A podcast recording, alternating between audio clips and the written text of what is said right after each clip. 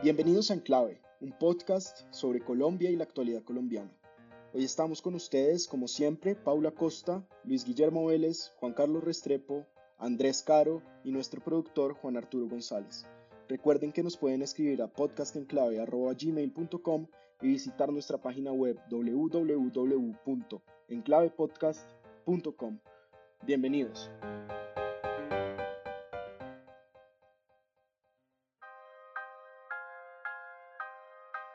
Bienvenidos al episodio cuarenta y cuatro de Enclave Podcast. Hicimos una especie de receso informal y ya vamos a volver, como siempre, con un episodio a la semana, más o menos. Hoy vamos a hablar del Caribe, de Cuba, de Haití, de los treinta años de la Constitución Política, de la propuesta de Gustavo Petro de hacer una asamblea constituyente cuando se posesione, si se posesiona y se gana la presidencia. Pero antes hablemos un poquito, Paula, de lo que ha pasado esta semana. El COVID en Colombia, yo no diría que está controlado, pero está algo mejor. Sí, mire, pues eh, ha ido bajando durante la última semana los casos. Eh, estábamos, digamos, en un pico muy largo de cerca de treinta mil casos diarios nuevos. Eh, la última cifra, que es del dieciséis de julio, que es la que tengo, estamos en cerca de diecisiete mil casi dieciocho mil casos nuevos, con un promedio de los últimos siete días de dieciocho mil quinientos. Y un, un indicador en esto que siempre ha sido muy importante tiene que ver con la ocupación de las U C Is, que está en cerca del ochenta y uno por ciento. Un poco lo que uno diría es, obviamente son muchísimos más casos que los que teníamos en promedio durante el año pasado, pero creo que este es un, pues una buena señal de que este pico está cediendo y que el sistema de salud pues está en un nivel un poco más tranquilo de ocupación, en donde se pueden seguir haciendo otro tipo de procedimientos, porque parte del drama de estos picos de COVID es que todo el resto de procedimientos médicos se frena para dar espacio a los enfermos de coronavirus. Entonces, eh, pues esperemos que las protestas del veinte de julio, que están a la vuelta de la esquina, pues no generen otra ola importante de contagios. Paula, y este pico fue causado por la variante Delta. ¿Cómo, cómo ha llegado Delta a Colombia, si es que ha llegado? Pues hay, hay casos confirmados de variante Delta, eh, pero todavía no, no, es el, digamos, no es la variante importante en todo esto. Parte de lo que se sabe de esa variante es que tiene unos niveles, digamos, de transmisión mucho más altos y que afecta además a la población más joven. Entonces, pues hay siempre preocupaciones, pero nuevamente, este es un virus y los virus mutan y es parte de lo que vamos a seguir viendo durante los próximos meses. Eh, hay algunas de las tecnologías que tienen, digamos, un, un rango de cobertura más grande, hay otras de las tecnologías que están usando, pero creo que a medida que avance de forma muy rápida la vacunación, pues ese Esas, esa contención de las variantes pues va a ser más efectiva, ¿no? Entonces acá hay que apostársela todo a poder continuar con la vacunación. La vacunación ha ido tomando ritmo en los últimos meses, se han abierto nuevos grupos eh, y ha ido cambiando además dependiendo de, de cómo son las coberturas en diferentes municipios. Hay municipios en donde ya están vacunando de diecinueve años para arriba, entonces pues eh, esperemos que en el caso de Bogotá se acelere aún más, porque esa es la gran apuesta para poder contener y para poder realmente volver y reactivar la economía en, de una manera más segura. Bueno, y hay que invitar a todos los que se puedan vacunar, que se vacunen. Muy importante que todos estemos vacunados lo más rápido que se pueda.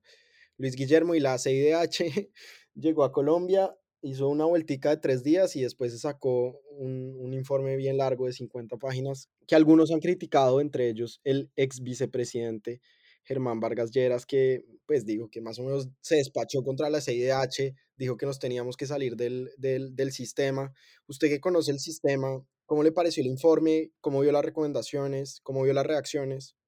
Bueno, el informe es un típico informe de la C I D H y hay que dejar claro para los oyentes que no se trata de una decisión judicial. Hay una inmensa confusión en la opinión pública sobre exactamente cómo funciona el sistema interamericano y la gente tiende a pensar que una, una decisión de la comisión pues, equivale a una sentencia judicial internacional, y eso no es nada por el estilo. Eh, son exactamente esas recomendaciones que las da la comisión y se espera que los países, en la medida de lo posible, pues implementen las recomendaciones. Pues como cualquier recomendación, no es obligatorio, no es mandatorio hacer lo que la comisión plantea. Eh, diferente fuera si se tratara de una decisión de la Corte Interamericana, que sí es mandatoria, es una, esta sí es una decisión judicial, la otra simplemente es, como le digo, una, una, una recomendación. Entonces la, la comisión, que es de origen político, es un ente político, sus miembros son nombrados por los estados, y algo de razón tiene el vicepresidente, el vicepresidente Germán Vargas Lleras, cuando dice que están politizados y que son básicamente eh, personas que vienen del mundo de los derechos humanos, nombrados algunos de ellos por gobiernos de izquierda de la región, y tienen algún sesgo, eh, y digamos empujan mucho hacia un activismo importante en materia de derechos humanos. Y mi gran crítica siempre ha sido a la, a la comisión, ha sido que son muy duros con países como Colombia, por ejemplo, que son respetuosos generalmente del derecho internacional y ese tipo de obligaciones, y son muy laxos con países como, por ejemplo, eh, en su momento Venezuela o Nicaragua o la misma Bolivia, eh, el Ecuador de Correa, en fin. Entonces sí hay unas críticas ahí que hacer. Ahora, salirse del sistema, creo que no. El sistema además fue fundado en Colombia, eh, fundado en, en, específicamente en la ciudad de Bogotá. Eh, creo que Colombia es una parte importantísima del sistema, pero los países, como países miembros de la O E A, sí deberían buscar maneras de reformar un sistema que se ha excedido, que se ha desbordado en algunas ocasiones, que se ha excedido en su mandato, y son los mismos países los que deben acotar a los comisionados para que se atengan realmente y no se extralimiten en sus facultades de, de, digamos, supervisión de los derechos humanos en la región. A mí, Juan Carlos, las, las recomendaciones me parecieron medio obvias y medio evidentes. La única que, que, a, que digamos, a mí me pareció realmente regular es esa del, del seguimiento permanente de la C I D H a esas recomendaciones, como si no fueran recomendaciones, sino eh, obligaciones del Estado. No sé usted cómo las vio. A mí no me parece que fuera un eh, mal informe. Hay que tener en cuenta que, que es eso, es un informe de, con recomendaciones, y los países son libres o no de aceptar esas recomendaciones, aunque hay que decir que si bien no tienen una fuerza vinculante, pues sí tienen un carácter de, de político importante. Es decir, para algunas cosas, no está bien que para algunas cosas res, reconozcamos eh, instancias cuando dicen lo que nos conviene, y cuando no dicen lo que nos conviene, entonces las desconocemos. Eso me parece que es un pecado eh, bastante frecuente en nuestro país. Eh, por otra parte, creo que es eh, importante anotar que, que el trabajo que hace la comisión no puede estar calificado por el hecho de cómo han hecho otros trabajos. Siempre, ese es otro vicio nuestro, eh, siempre buscamos eh, que hay alguien más malo que uno, ¿no? Entonces, si dicen que Colombia hizo, se excedió en el uso de la fuerza por parte de la policía con ocasión de las protestas, entonces dicen, entonces, ¿por qué nunca ha dicho nada sobre Venezuela? Hay que mirar cada informe de manera independiente. Creo que el trabajo que hace, eh, repito lo que dije hace un momento, es un trabajo de carácter político que emite unas recomendaciones no vinculantes, pero que al ser parte de un sistema interamericano como, como Estado, deberíamos ser más respetuosos de las decisiones, sean cuales fueren, eh, en el sentido no de decir dónde se pueden haber equivocado y dónde no, eh, eso no tenemos por qué callarlo, eh, pero sí deberíamos tomarlas la relación con el informe de la Comisión. Hay otro tema importante en relación con el informe de la Comisión Interamericana de los Derechos Humanos, eh, y es que tendemos a buscar y a comparar los pronunciamientos de esta comisión con otros pronunciamientos que por acción o por omisión eh, difieren de, de los que estamos analizando. Entonces, si emiten un pronunciamiento sobre Colombia, por ejemplo, diciendo como como hemos visto que la policía colombiana se excedió en el uso de la fuerza en relación con las protestas, entonces nos preguntamos que por qué no han dicho lo mismo en relación con Venezuela, con Bolivia, con Cuba y demás. Creo que eh, es, ese es un criterio o una aproximación equivocada a, al análisis de los fallos. Deberíamos considerar cada fallo de manera independiente y tomar lo que nos sirva, pero sobre todo recibirlo con menos prevención. Hay Hay una tendencia y hay una corriente actual en estos tiempos de de protesta social y de polarización, donde cualquier cosa que se diga en relación con las instituciones en Colombia termina siendo calificada como antipatriótica. Eh, no me parece que sea una aproximación correcta, creo que eso castra el análisis eh, y, y la opinión de los diversos extremos, que son los que se tienen que con, un poco conjugar para poder formar un criterio, y, y deberíamos aceptar como país este pronunciamiento de una forma un poco más abierta, un poco más constructiva, para tomar lo bueno y desechar lo que no nos, lo que no nos interese, porque, porque pues, al fin y al cabo son solo recomendaciones. Doctora Paula, ¿usted cómo vive estas recomendaciones? No, mire, yo, yo creo que, pues, creo que hay, hay cosas preocupantes, hay cosas que deberían generar, digamos, una reflexión muy profunda al interior de, del gobierno y de las entidades encargadas, pero también creo que acá hay un tema que en algún momento abordamos, es la importancia de tener una reglamentación mucho más fuerte internamente acerca de qué es y cómo debería y qué sí se puede y qué no se puede en términos de diálogo social y de protesta social, y creo que eso, pues, no da más espera y debería ser una parte importante de las tareas del legislador durante la próxima legislatura que arranca nuevamente en unos días. Creo que muchas de esas recomendaciones también vienen de vacíos eh, institucionales del gobierno colombiano y de una nueva realidad en donde esto va a ser parte del funcionamiento de las democracias en América Latina, lo son en las democracias de los países desarrollados, y necesitamos ponernos las pilas y poder hacer una propuesta interesante, incluyente, pero que tampoco afecte los intereses económicos, que termina en últimas pues generando unos problemas sociales muy grandes en vez de resolverlos. Entonces creo que es urgente esa propuesta legislativa acerca de cómo regular ese derecho a la protesta. Otra cosa que ha pasado en estas semanas que no grabamos es que el Caribe está, digamos, entre embolatado y muy, muy eh, revolucionado, digamos. Empecemos por Cuba, que me parece un caso supremamente interesante, Luis Guillermo, y es que en sesenta años nunca había habido protestas tan grandes como la que se, las que se están viendo en ese país gobernado, como se sabe, pues por una dictadura unipartidista, eh, luego de la Revolución Cubana, eh, gobernado por solamente tres presidentes, Fidel Castro, Raúl Castro, y ahora por Miguel Díaz-Canel, y parece que la gente ya está no solo desesperada, que siempre han estado, sino que ya pues no, impor- no hay futuro, digamos, es mejor tumbar al gobierno que, que seguir como están, ¿no? Pues no, nunca lo hubo realmente, o sea, la Revolución Cubana es la gran mentira de América Latina, ¿no? Y todavía eh, mucha gente de izquierda en, en Colombia y en América Latina tienen como una idea de que esto pues tuvo algo de glorioso en algún momento, pero nunca lo tuvo, y realmente ha sido pues un gran fracaso de sesenta años, sostenido a punta de represión. Y lo que ha pasado recientemente es sencillamente que eh, la gente se está muriendo de hambre. El sistema socialista montado por los señores Castro desde los años sesenta para acá ha generado pobreza, ha generado igualdad. Todos son pobres en este momento. Es una isla llena de pobres, y cada vez más pobres, digamos, que gente que está ya en la miseria, desde el colapso de la ayuda venezolana que ha sostenido ese régimen durante los últimos tal vez diez o quince años, desde el colapso de Venezuela por la misma razón, eh, la situación se ha empeorado muchísimo en Cuba. Cuba vivía o vive básicamente de dos cosas, vive del turismo que llega a la isla y de las remesas que se envían fundamentalmente desde los Estados Unidos. Eh, en el año diecisiete, dieciocho y diecinueve, esto tuvo una ligera mejora porque había turismo y había una reaproximación con Estados Unidos, eh, perdón, anterior eh, al gobierno de, del señor Trump, el, el gobierno Obama, hubo cierto reacomodo eh, con Cuba.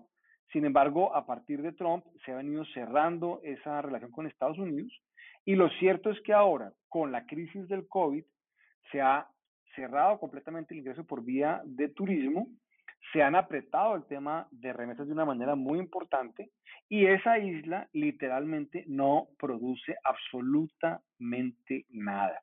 Y entonces la gente se está muriendo de hambre y ya la gente no aguanta más, y como usted lo acaba de decir, la gente sale a la calle eh, a protestar y ya no le importa que la metan presa o que le disparen, porque la gente pues realmente después de sesenta años de este gran fracaso pues no puede más, eh, digamos, sobrevivir su día a día.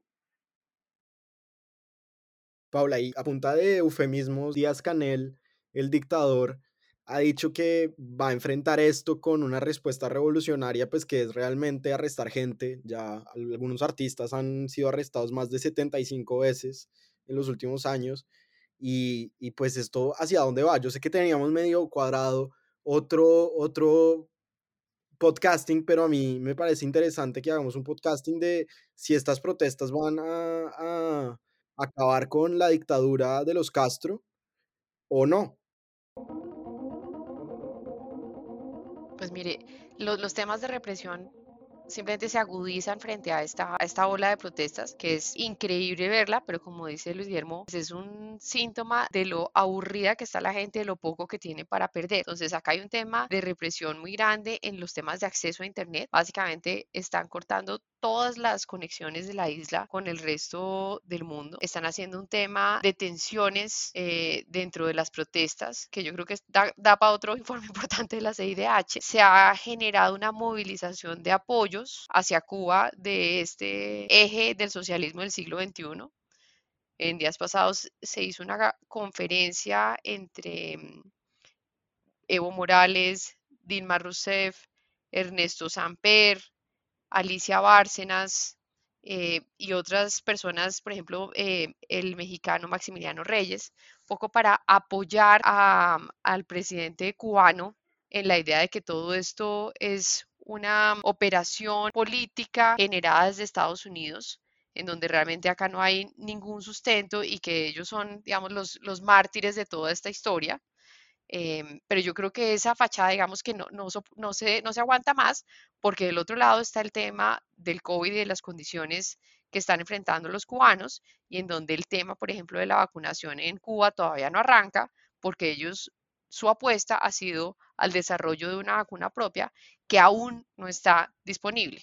Entonces esto genera obviamente reacciones del gobierno de Estados Unidos, en donde hay bloqueos de las remesas, en donde hay unos ofrecimientos públicos del presidente Biden diciendo: yo estoy dispuesto a dar las vacunas para que la situación en Cuba mejore, pero con unas garantías acerca de cómo van a ser tratados los ciudadanos cubanos que están en este momento participando de esas protestas. Entonces creo que es un escenario bien complicado.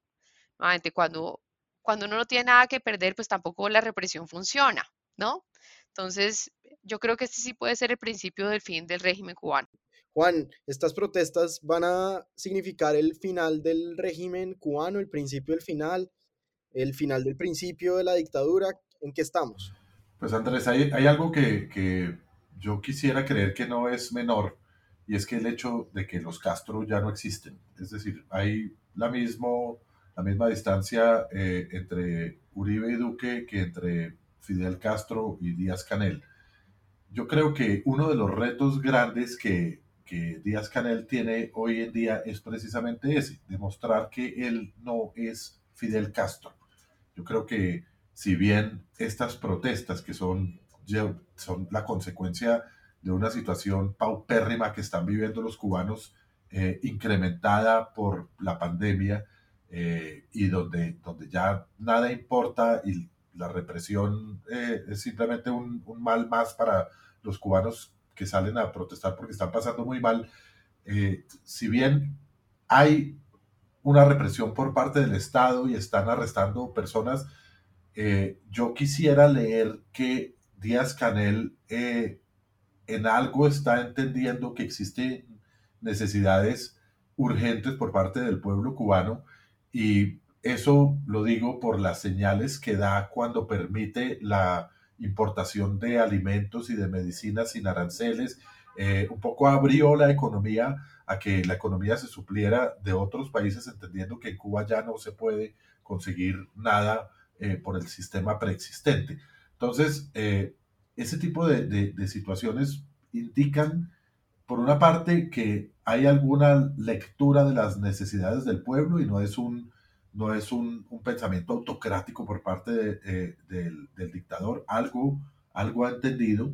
Eh, por otra parte, pues esas medidas espero que sirvan para, para ayudar eh, a solventar las necesidades.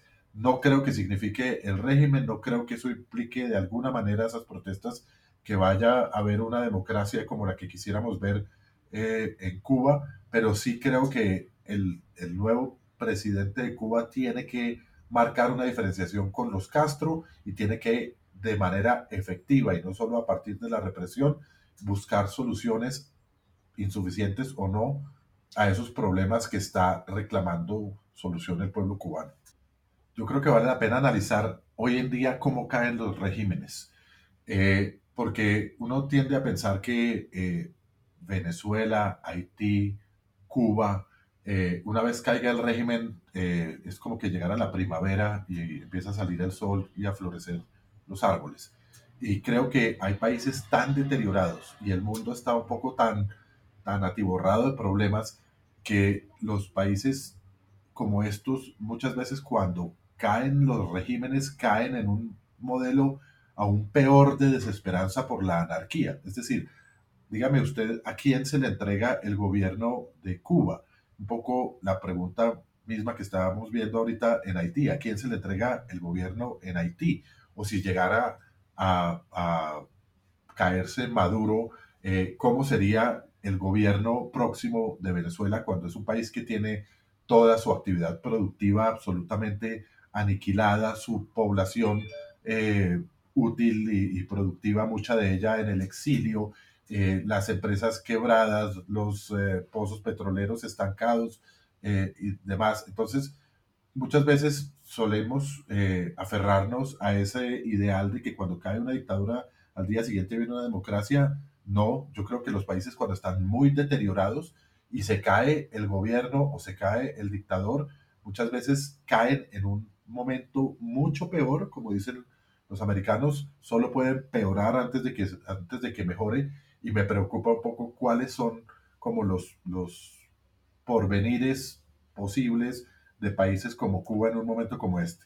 Luis Guillermo, ¿se cae el régimen cubano? Estos regímenes no se caen hasta que se caen. Es decir, hemos visto protestas de estas en Irán, por ejemplo, en otros tipos de autocracias, en la Rusia de Vladimir Putin, eh, y eh, parece que no pasa nada. Y de pronto, cuando uno menos se lo espera, se caen estos, estos, estos regímenes. Entonces, creo que no me atrevería a decir, creo que no, eh, pero en cualquier momento se va a caer.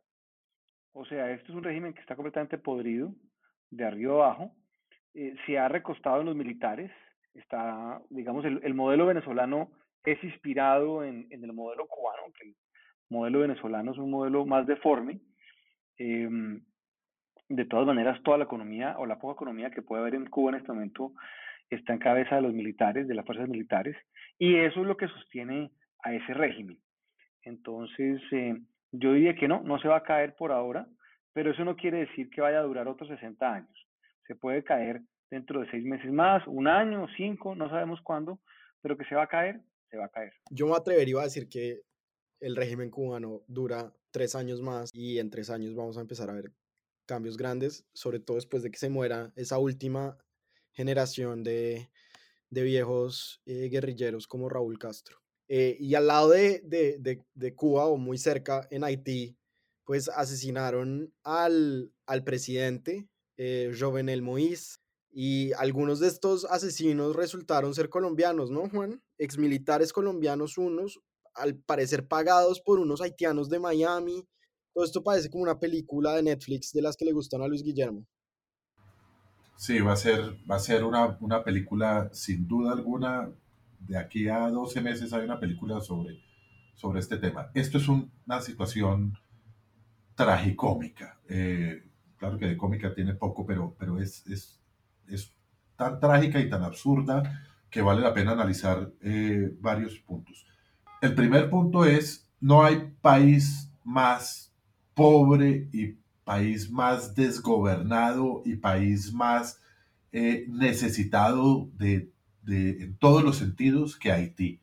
Haití, además de toda su pobreza que arrastra desde, desde toda la vida, además de, de la corrupción que hay, ha padecido un terremoto que además tumbó eh, eh, o dejó sin, sin, sin infraestructura eh, a la isla, además del SIDA, que, que ha sido uno de los peores males de salubridad pública o de salud pública en Haití, además le pasa esto. Es decir, creo que es, creo que eh, hacía mucho no se veía en esta parte del mundo que asesinaran de esa manera al presidente de un país. Y eso es simplemente sintomático de todo lo anterior que acabo de mencionar, de un país que tiene instituciones casi inexistentes, de un país donde la corrupción eh, genera unos intereses eh, que dan para eso, para asesinar a un mandatario, cosa, repito, inaudita eh, en estos tiempos, y nos, y, y nos de rebote pone a Colombia en, en una vitrina muy mala ante el mundo. Eh, los asesinos terminan siendo eh, un grupo de veintiséis exmilitares colombianos, eh, Que, que pone de relieve eh, la situación de los, de los militares en retiro de nuestras fuerzas. Eh, primero, personas que son reconocidas por su, por su buen entrenamiento y sus capacidades, eso está bien, eso, eso nos, eh, nos llenaba de orgullo normalmente.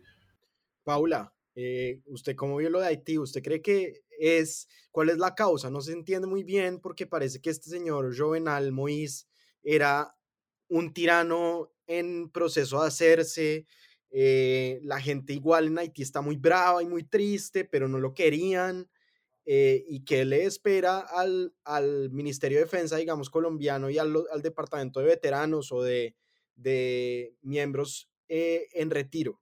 Pues mire, yo creo que el debate que se tiene que abrir internamente tiene que ver con cuáles son las alternativas y cuál es el entrenamiento que se le da a los soldados profesionales, porque parte de estos veintiséis mercenarios son soldados profesionales, otros tienen otros, otros rangos, pero creo que acá hay un tema muy importante de cuál es esa formación y cuál es ese reentrenamiento y cuáles son las alternativas laborales que tienen. Creo que ese es un debate muy, muy importante que deberíamos dar eh, sobre el tema de Haití. Digamos, este, el asesinato del, del presidente pues se da en el marco de una serie de protestas en donde un poco lo que se ha sabido más recientemente es que, como era de esperarse, pues hay personas internas del gobierno que están apoyando eh, ese asesinato para provocar, digamos, un, un movimiento y un cambio de gobierno. Haití pues tiene unas condiciones terribles en donde además la naturaleza los ha golpeado durísimo en las últimas décadas y en donde pues uno podría pensar en fórmulas que se usaban en los ochentas como esos gobiernos de transición o en donde se generaban unos protectorados de otros países, poco que ayudaban a generar unas condiciones para que después los nacionales pudieran salir adelante. Yo sé que eso suena muy ochentero, pero creo que en el caso de un país tan fregado y con una institucionalidad tan endeble, no sería una mala idea. Bueno, pues el protectorado de Estados Unidos en Afganistán fue un fracaso, como lo demostró esta semana el ejército estadounidense dejando el camino para que los talibanes se tomen el poder, ¿no? Sí, pero, pero digamos, piense usted en, en, en qué tipo de... Haití tiene exactamente las mismas condiciones de su vecino de isla y los niveles de desarrollo no tienen nada que ver los unos con los otros. Entonces yo sí creo que acá hay un tema en donde un apoyo internacional, probablemente no, no solamente de un país, sino de, de una organización o de organizaciones más multilaterales, podrían generar pues un, un cambio, ¿no?, de destino para ese país. Y pasemos a nuestro tema, que es la Constitución de mil novecientos noventa y uno. El cuatro de julio de mil novecientos noventa y uno, los presidentes de la Asamblea Nacional Constituyente, Álvaro Gómez, Antonio Navarro Wolf y Horacio Serpa, firmaron y proclamaron la Constitución Política que reemplazó la Constitución de mil ochocientos ochenta y seis y que en estos días entonces cumple treinta años. Luis Guillermo, y hace rato habíamos pensado en hacer un programa sobre la Constitución del noventa y uno, y yo creo que la primera pregunta es si se debe cambiar, si después de treinta años debemos hacer una Constitución de dos mil veintidós, digamos. Pues, a ver, la hemos cambiado muchísimas veces. Yo no sé cuántos actos legislativos hay en la Constitución actual, pero pasaron ya tal vez los veinticinco, los treinta, incluyendo los muchos que se, que se dieron en el acuerdo de paz con las FARC. Entonces, eh, pues la verdad yo creo que el mecanismo de reforma constitucional, a diferencia de la, del año ochenta y seis, pues es muy flexible y se ha venido ajustando a las realidades eh, contemporáneas. O sea, últimos treinta años tampoco es que sea, en términos de constituciones, muchísimo tiempo. Es una constitución en ese sentido relativamente nueva y no amerita hacer ningún cambio y muchísimo menos meterse en la vaca loca de una constituyente. Es que eso fue una de las líneas rojas en el proceso de paz con las FARC en La Habana, pues para que ahora venga un señor como Gustavo Petro, eh, con el manual del autócrata, del perfecto autócrata latinoamericano, eh, el mismo que escribió y ayudó a escribir eh, el señor Hugo Chávez, y eh, nos convoque una constituyente para acabar quién sabe con qué. Entonces yo creo que eso es realmente muy, muy peligroso.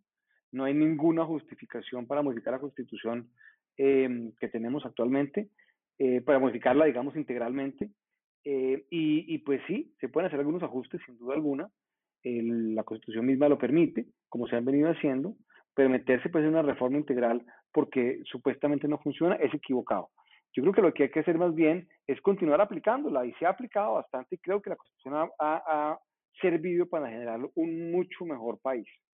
un mucho mejor país, el país de, o sea, Colombia es un mejor país en el año dos mil veintiuno de lo que era en el año pues, noventa noventa y uno cuando se hizo la Constitución, con muchos problemas, pero hemos avanzado bastante, en buena medida por cuenta de lo que allí se dispuso hace treinta años.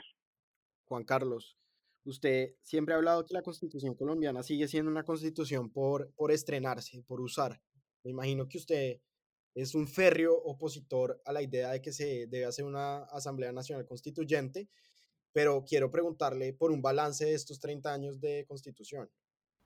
Mira, Andrés, eh, la Constitución es un poco el plano de ingeniería que sostiene nuestras instituciones y con eso no se juega. Eh, yo creo, como usted acaba de decir, que la Constitución eh, lo que tenemos que hacer es implementarla y no reformarla. Hay que recordar el momento que vivíamos hace treinta años cuando se hizo la Asamblea Nacional Constituyente y se reformó la Constitución.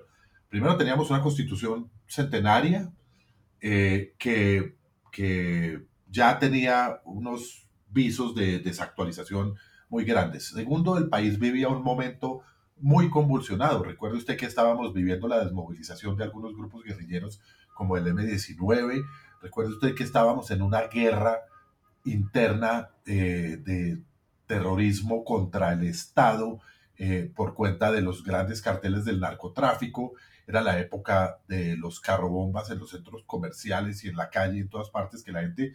Había un momento de desasosiego muy grande sumado a una obsolescencia de la Constitución Nacional, y había una oportunidad generada por un movimiento estudiantil, que, lo cual le traía además eh, la garantía de que era una renovación y no una reedición de los problemas del país, que generó esta Asamblea Nacional Constituyente a través del movimiento de la séptima papeleta, que le dio una bocanada de aire fresco al país y generó un documento que realmente es importante eh, decirlo, satisfacía o buscaba satisfacer las necesidades de muchos grupos de la sociedad que no se sentían representados.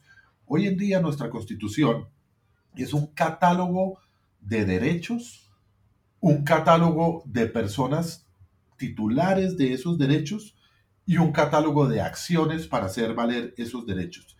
Hoy en día no hay población que no se pueda sentir protegida por la Constitución de mil novecientos noventa y uno. La niñez está priorizada, las minorías étnicas están priorizadas, las mujeres cabeza de familia están priorizadas.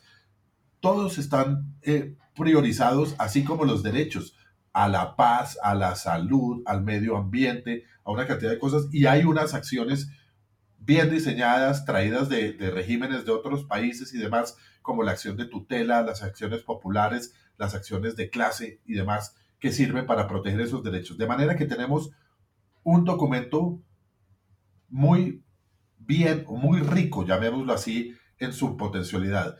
Necesitamos, a, a raíz de esa Constitución, además, se creó una arquitectura institucional, la Fiscalía General de la Nación, eh, la Defensoría del Pueblo, una cantidad de instituciones precisamente para garantizar el cumplimiento de esa Constitución por parte del Estado. Entonces estamos donde tenemos que estar, y cambios tan radicales y tan estructurales como los que trae la Constitución de mil novecientos noventa y uno seguramente toman muchos años en implementarse bien, segura, seguramente toman mucho, mucho en asimilarse, y está claro que hay derechos que han, se han visto favorecidos y han florecido más rápido, como el tema de la salud, por ejemplo, de Colombia.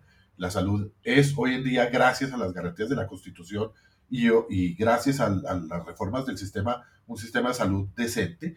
Y hay derechos que no han visto tanta, tanta aplicación y que se han quedado cortos por distintas circunstancias. El derecho a la paz, pues es muy fácil decir en un artículo constitucional que la paz es un derecho. Eh, pues la paz es, una, es la sumatoria de muchas cosas que determinan que haya o no tranquilidad en una sociedad.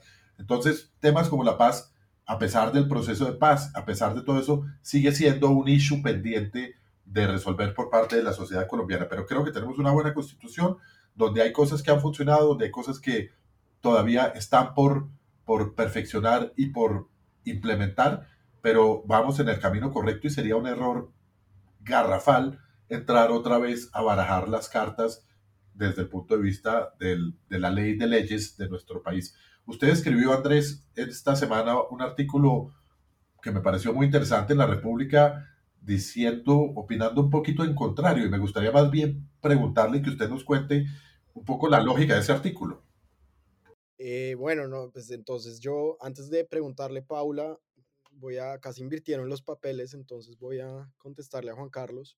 Pues sí, mi columna de La República dice, se llama Constituyente de pronto, y es simplemente porque ahí suele, suele haber, como en los círculos, digamos, de la, de la, del centro en Colombia, una especie de culto, a mí me parece un poco ingenuo, a la Constitución como documento. Yo reconozco la importancia de la Constitución, creo que fue un documento muy importante, los derechos fundamentales son un descubrimiento vital en Colombia, creo que el estado de bienestar que tenemos, o el, el estado de bienestar pobre que tenemos, se debe a la Constitución del noventa y uno, pero yo creo, con Laura Gil, que es la que... pues en un artículo de ella me dio la idea de escribir esto, que el Estado colombiano después de la Constitución del noventa y uno quedó mal hecho, incluyendo algunos del, de los planteamientos sobre los derechos fundamentales, por ejemplo, cuáles son fundamentales, cuáles son progresivos, cuál, cuál es el tiempo de cumplir los derechos, quién va a pagar por los derechos, y la ingeniería del Estado pues me parece un poco, un poco floja, para serle sincero, Juan, y... Y el punto fundamental eh, de la Constitución del noventa y uno, como usted lo dijo, pues fue, lo, di, lo dijo la sentencia de la Corte Suprema de Justicia que autorizó el, el, la séptima papeleta, eh, un pacto de paz. Y pues la década de los noventa, es decir, con la Constituyente del noventa y uno ya, eh, ya digamos, en ejercicio, pues fue la década más, más cruenta y más eh, violenta del conflicto armado.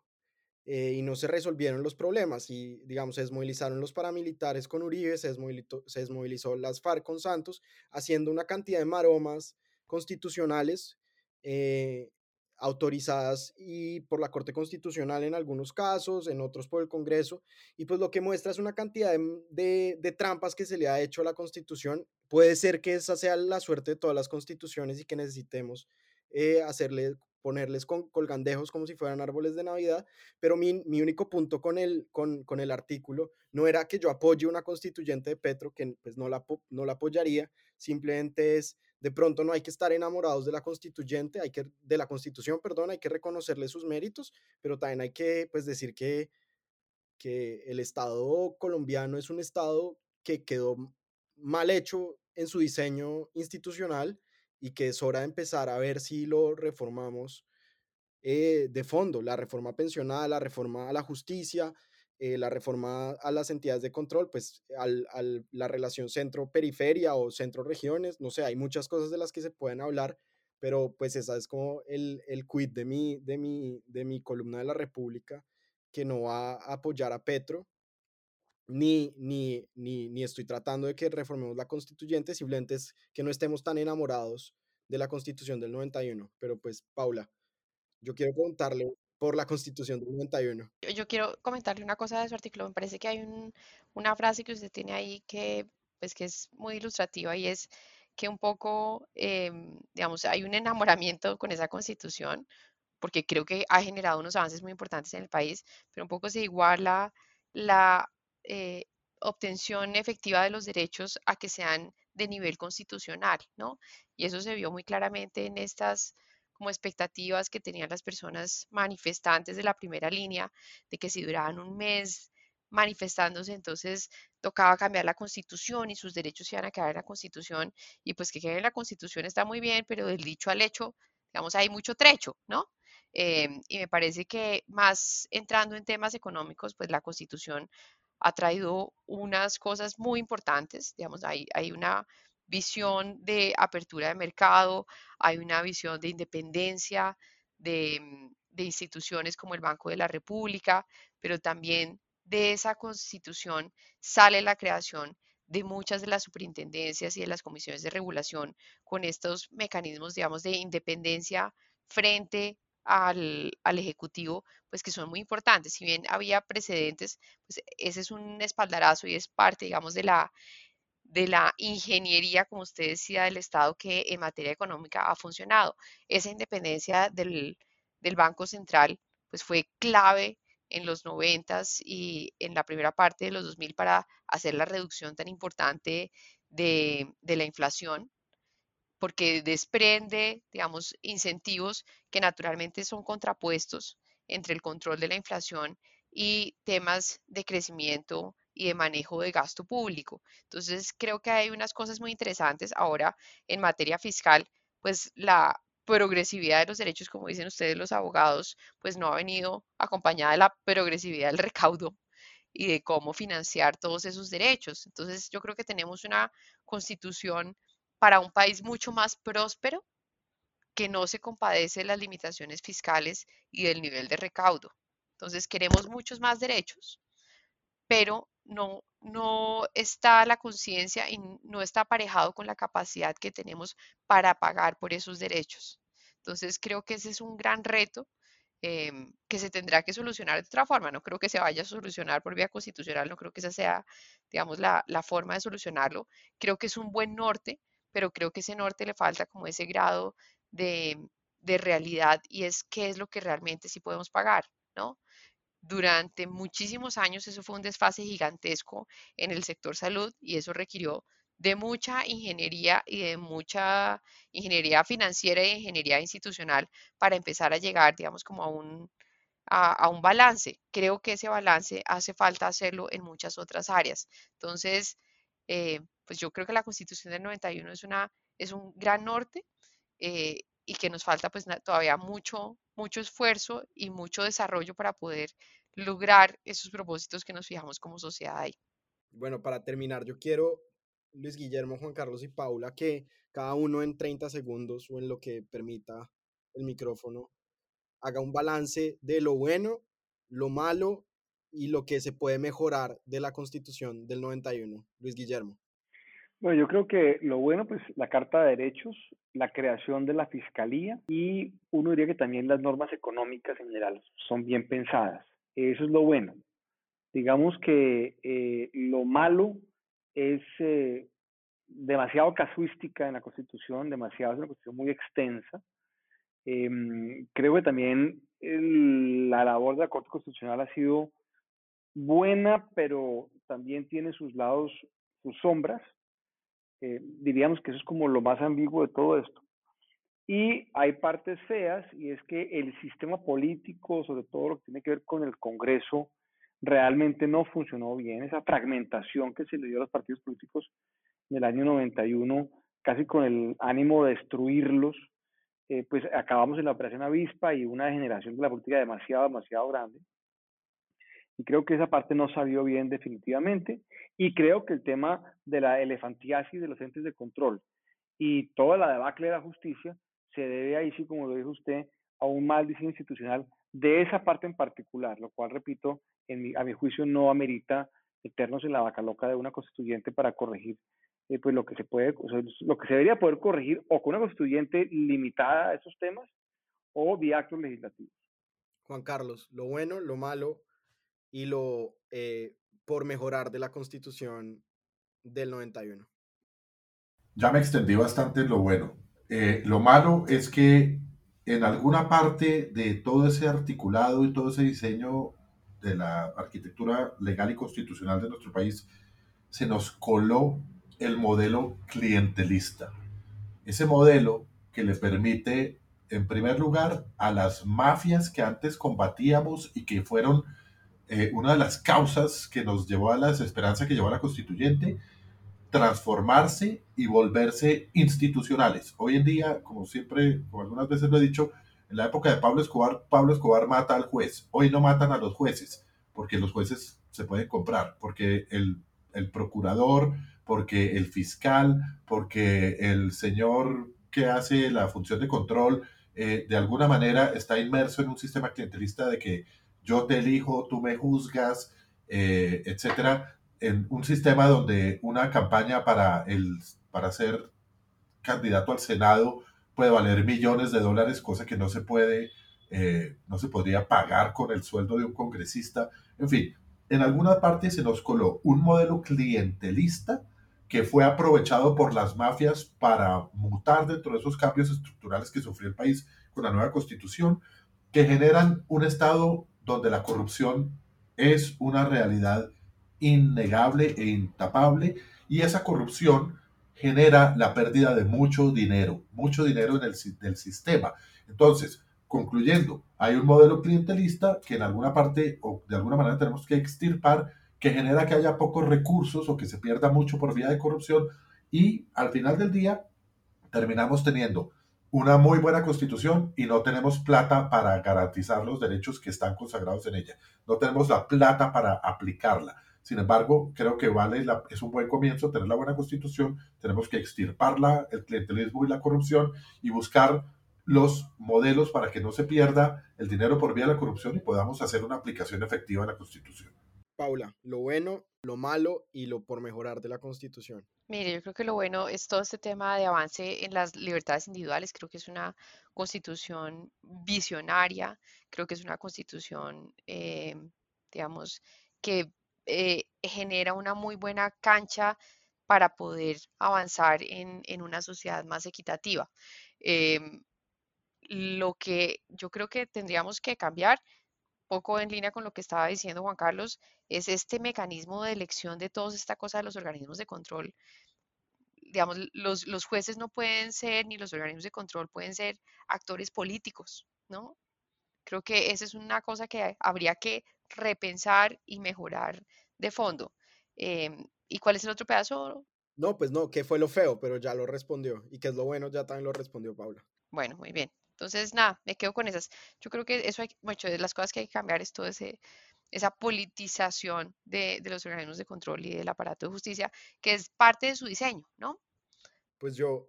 Como, como ya lo hemos hablado, es, creo que la parte de los derechos es importante. Creo que, hay que habría que decir cuáles se pueden exigir de una y cuáles y en qué tiempo se pueden empezar a exigir. Me parece que es una cosa razonable. Y yo creo que todo lo demás, menos lo económico, quedó.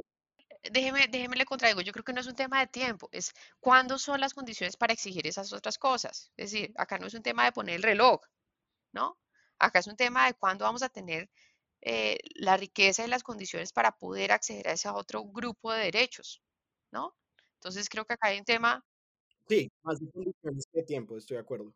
Exacto, digamos, creo que acá hay un tema de cuáles son esas condiciones y cuáles son los sacrificios que tenemos que hacer, porque todos queremos muchas más cosas, pero pues nadie quiere pagar más impuestos como está visto.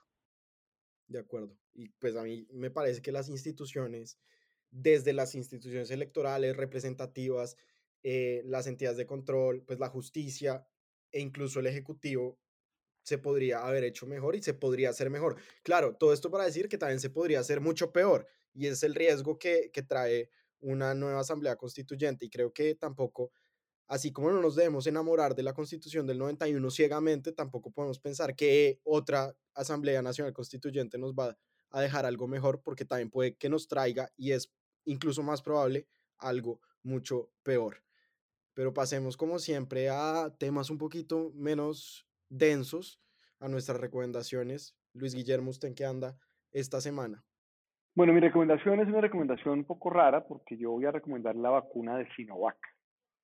Lo hago sencillamente porque veo que mucha gente está volviéndose exquisita en esto de las vacunas. Inclusive tuvimos el caso de una tutela recientemente en donde una persona exigió que se le vacunara con la vacuna de Pfizer, y creo que dadas las, primero que todo, la escasez que hay de vacunas, y segundo, el hecho de que las vacunas todas funcionan muy bien. Sí, hay unas mejores que otras quizás, pero en general son muy importantes para el tema de eh, la reducción eh, de, la, de las infecciones de COVID.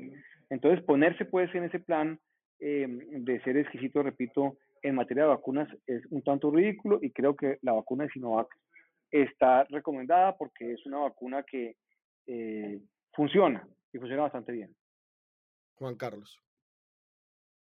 Yo esta semana les recomiendo un libro que salió hace poco, escrito por el general Oscar Naranjo, ex vicepresidente, ex director de la policía, que se llama Se creían intocables, que es la historia de cómo cayó toda una generación de criminales peligrosos del crimen organizado, el narcotráfico, el paramilitarismo, todas esas formas diferentes de, de, de criminalidad organizada que hemos vivido y vivimos todavía en nuestro país. El general Naranjo relata de una manera muy eh, interesante, muy llevadera, muy, muy agradable de leer, eh, cómo se da la caída de varios de estos, como Chupeta, Martín Llanos, eh, Valenciano, Sebastián, eh, El Duro, Guacamayo, eh, David Murcia eh, y El Loco Barrera. Eh, un libro lleno de, de anécdotas que demuestran el valor Eh, y, del, y, y la capacidad de nuestras instituciones como la Policía Nacional, y, la, y también el, el, la importancia de la cooperación internacional en estas causas contra el crimen. Ah, ¿el Loco Barrera era alias Lucumipopo? ¿Lo cogí como? Perdón. No, no, Loco Barrera, Loco Barrera. No, es que había uno de estos que se había cambiado el nombre y ya ha tomado el nombre de un señor del Chocó que hacía yogures que ah. se llamaba Lucumipopo. El que, se, el que se cambió el nombre por, por Fernando Popó. No, sí. Exacto, exacto. Entonces, hay una, hay una eh, columna de Daniel Samper Ospina alrededor de los Popó de siempre eh, y cómo mancharon el nombre Popó, eh, que es realmente muy chistosa. Entonces, me acordé de ese cuento. Paula, ¿y usted qué anda esta semana? Bueno, yo estoy, yo volví a los, a los eh, videos de salud y descubrí que todos tenemos falta de magnesio. Todos, o sea, todos tenemos síntomas de falta de magnesio, y eso es, digamos, la embarrada. Entonces, eh, les recomiendo, esa es mi recomendación de salud de esta semana, ir y comprarse un frasquito de magnesio y empezar a tomar magnesio. Hay un montón de información en internet acerca de cuáles son esos síntomas, pero tienen que ver con cansancio, fatiga, falta de concentración, eh, algunas personas eh, tienen estreñimiento, otras tienen antojos terribles por el azúcar, como yo. Eh. ¿Y el magnesio, el magnesio no viene incorporado en cosas menos desagradables que un remedio, como un banano o una papa? ¿Qué que contiene magnesio? ¿Tienen magnesio las, los vegetales de hojas verdes?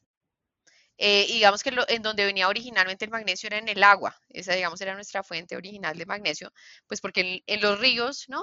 Eh, pues las piedras y demás le van cargando de, de magnesio al agua, pero el agua tratada que tomamos, pues no tiene magnesio. Entonces, digamos que el, el suplemento de magnesio es una pepita, eso no, digamos, yo ya me gradué, yo dije que esta semana me gradué de viejita porque compré una, un frasquito de esos que tiene en donde poner las pastillas de todos los días de la semana, y ya incluí la de magnesio. A ver cómo me va.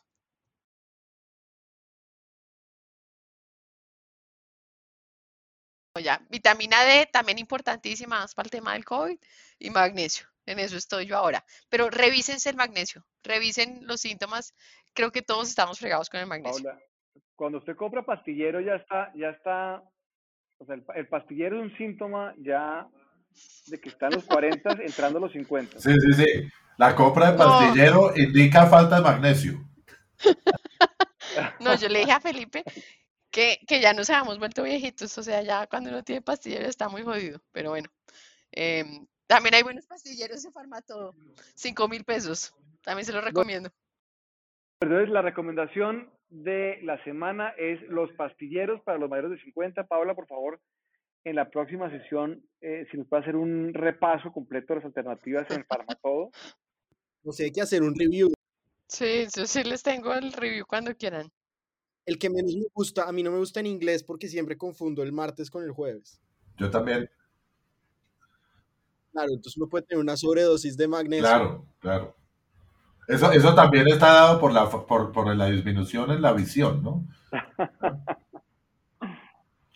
Yo siempre le digo a mi esposa, le digo, le digo, ¿te acuerdas que yo te decía que llegaba, que quería llegar a viejo al lado tuyo? Me dice, sí, le digo, bájate que ya llegamos.